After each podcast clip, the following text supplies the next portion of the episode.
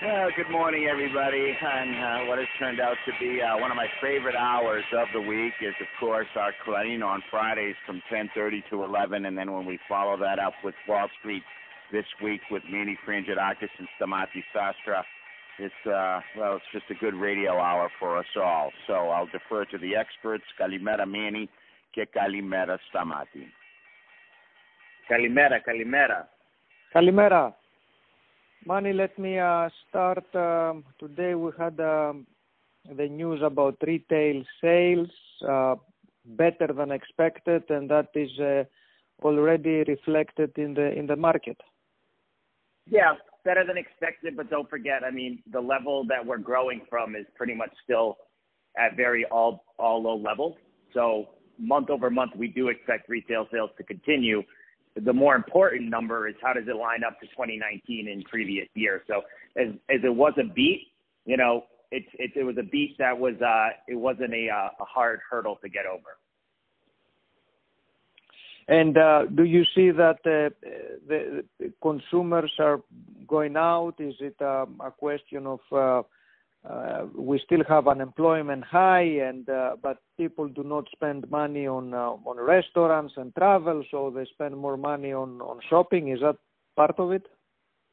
I think so. Don't forget, you had. Uh, I mean, it's not going to be in the numbers yet, but you did have, uh, you know, Amazon Prime Day coming up, and uh, you know, the works of e-commerce and different deals that have been going around. But and from our perch, we're not seeing a huge amount of spending. Um, the spending has been on the industrial and manufacturing side, and that's just supply lines trying to get back up and running. Um, in terms of retail and consumer sentiment, we still think it's pretty low. People are still uh, worried about uh, the future. That's what you mean, right? Yeah, I think that there's a lot of uncertainties. I talked to a business owner today that's a client of mine, and he's been in business for 30 years, and he's at a hard decision now where he's been you know, very successful in his craft, and he's been able to have people that have been able to replicate his work, um, allowing him to enjoy, enjoy more of a, a quality of life.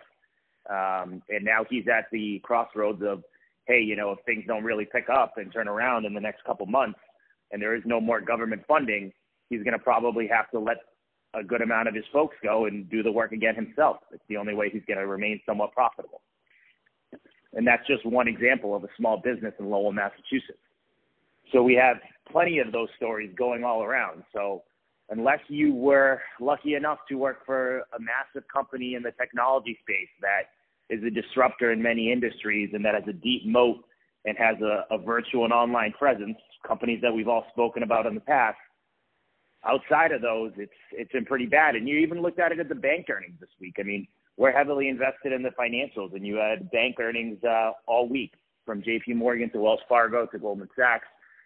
Uh, you have a couple more coming out tomorrow, today. You know, the results were good. And even in those stories, it's a tale of two worlds. If you are on the consumer lending side, you are down significantly, like you saw with the reports of Wells Fargo and Bank of America.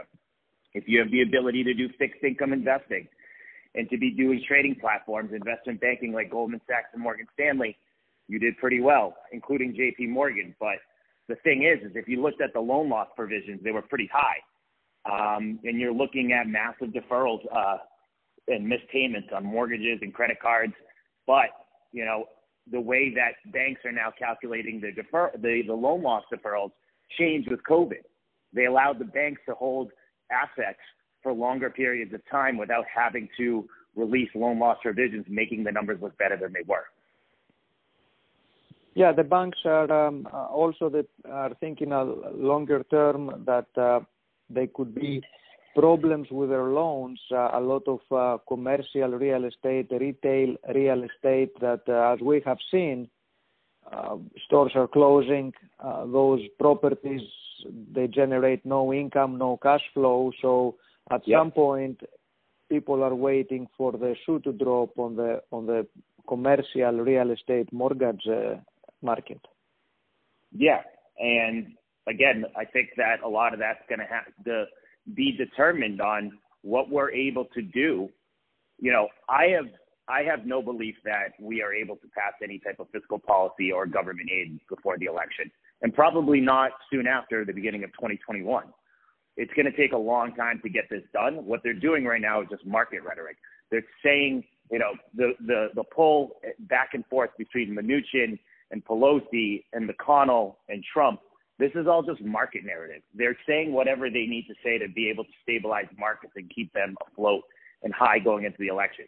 None of them are actually going to come to the deal. I can tell you this much: Nancy Pelosi is not going to give Donald Trump the the gift of signing a two trillion dollar package on the Rose Garden right before the election.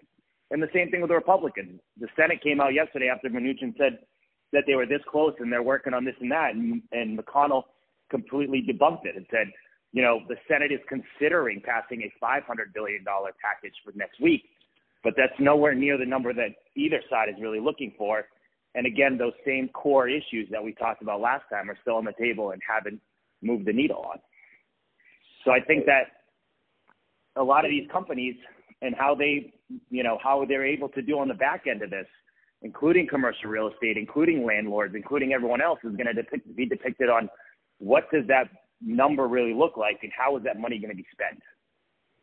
Uh, is the stock market already looking uh, after the election and, um, as you said, the stimulus package in the next couple of, uh, of months down the line?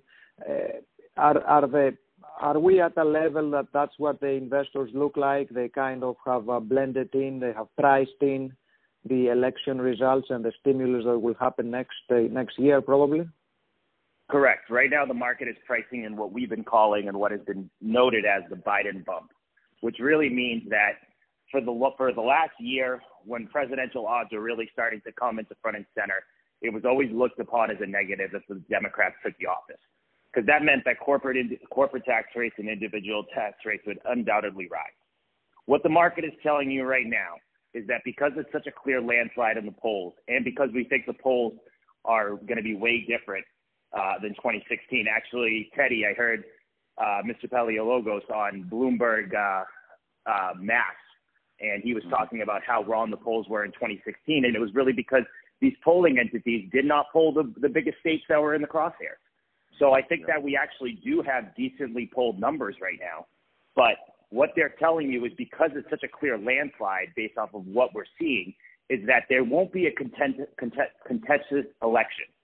And that's a huge thing for the market. So they're believing that because the victory should, based off the polls, be clear and de- decisive, that there won't be a contested election, that things will move smoothly, and if the Democrats do get a blue wave, meaning that they take control of the presidency, the House, and the Senate, they will be able to pass a much larger fiscal bill than what is currently being talked about. We're talking about 2.2, but if they control all all all powers of the government, that number could be 3 trillion. That could number could be 4 trillion. We really don't know.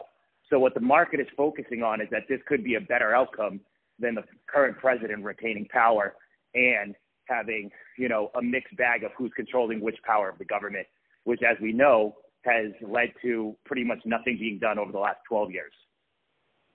What is the what is the nightmare scenario for the markets uh, coming uh, November 3rd? A contested election with no clear winner, with neither side uh, pulling back and uh, taking the loss. So what we know about President Trump, as much as he says he would accept the the the election results, we don't believe that's his personality. We believe even if he loses nine to nine, 99 to one, that uh, he would still contest the election. So I think the worst case scenario is a long, drawn out election process where the Supreme Court gets involved, similar to 2000, where when that took place, the market dropped about 20 percent in a matter of uh, a matter of three weeks, while the Supreme Court was sorting out who the actual winner was.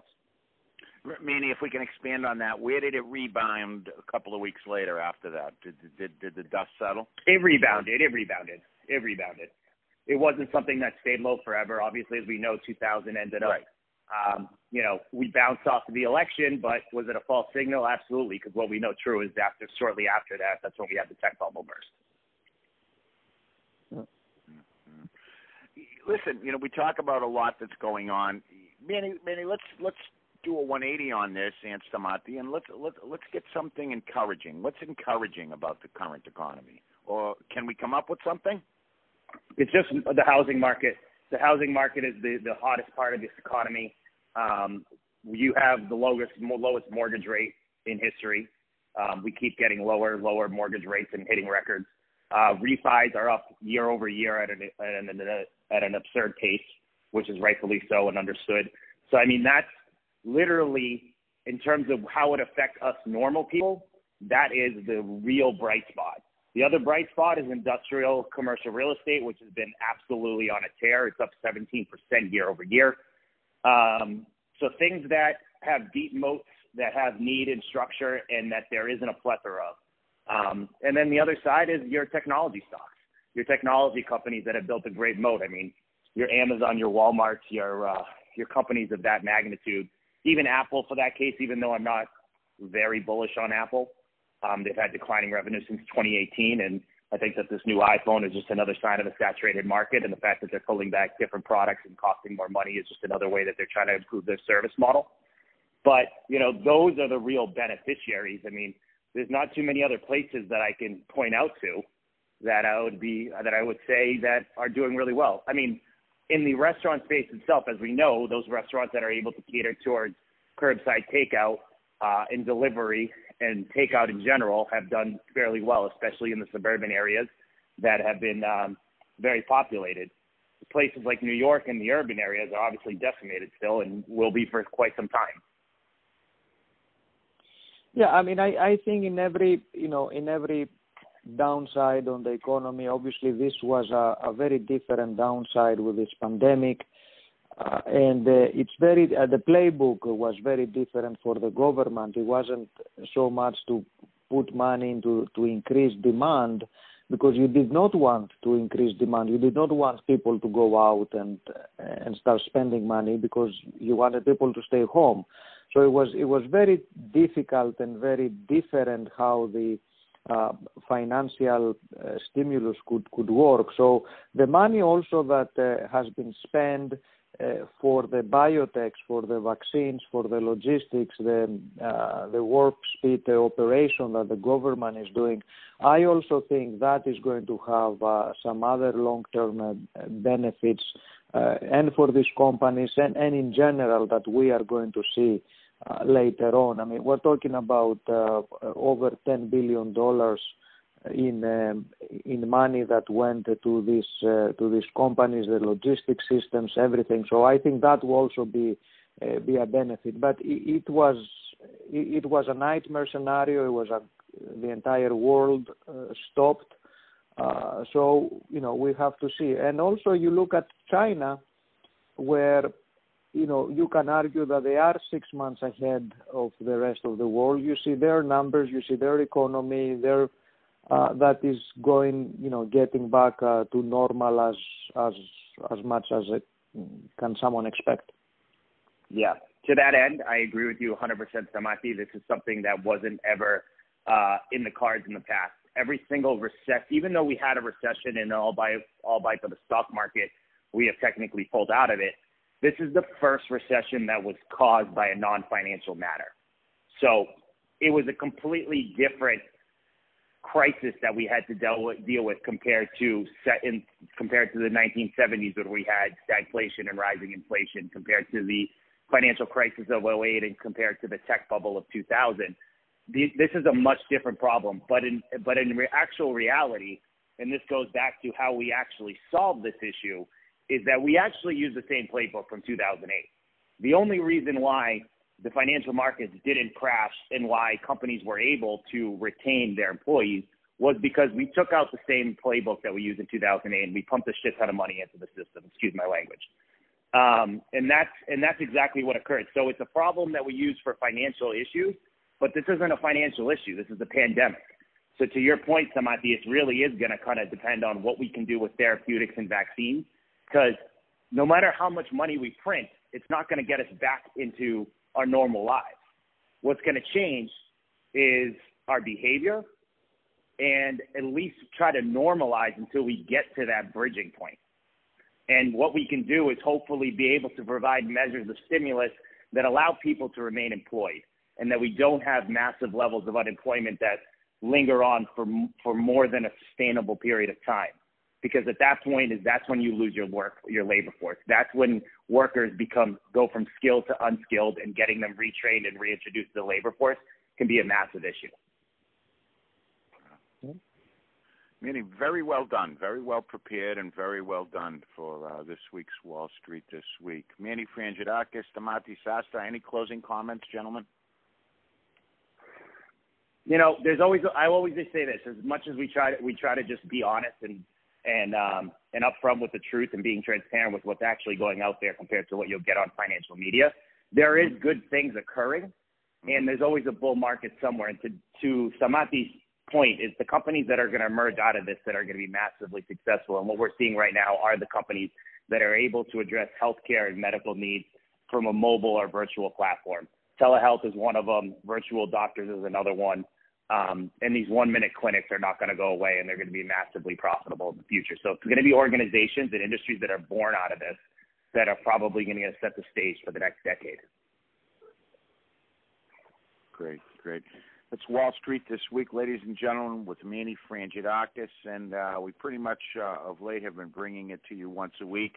Also, Manny and I and one of his associates are going to uh, be getting together next week and discuss some additional options. So, gentlemen, um, be well, stay safe, have a terrific weekend, um, and thank you for joining us this morning. Wall Street. Nastik Allah. Nastik Allah. Thank you, Stamati. Thank you, uh, Manny. Thank you, gentlemen.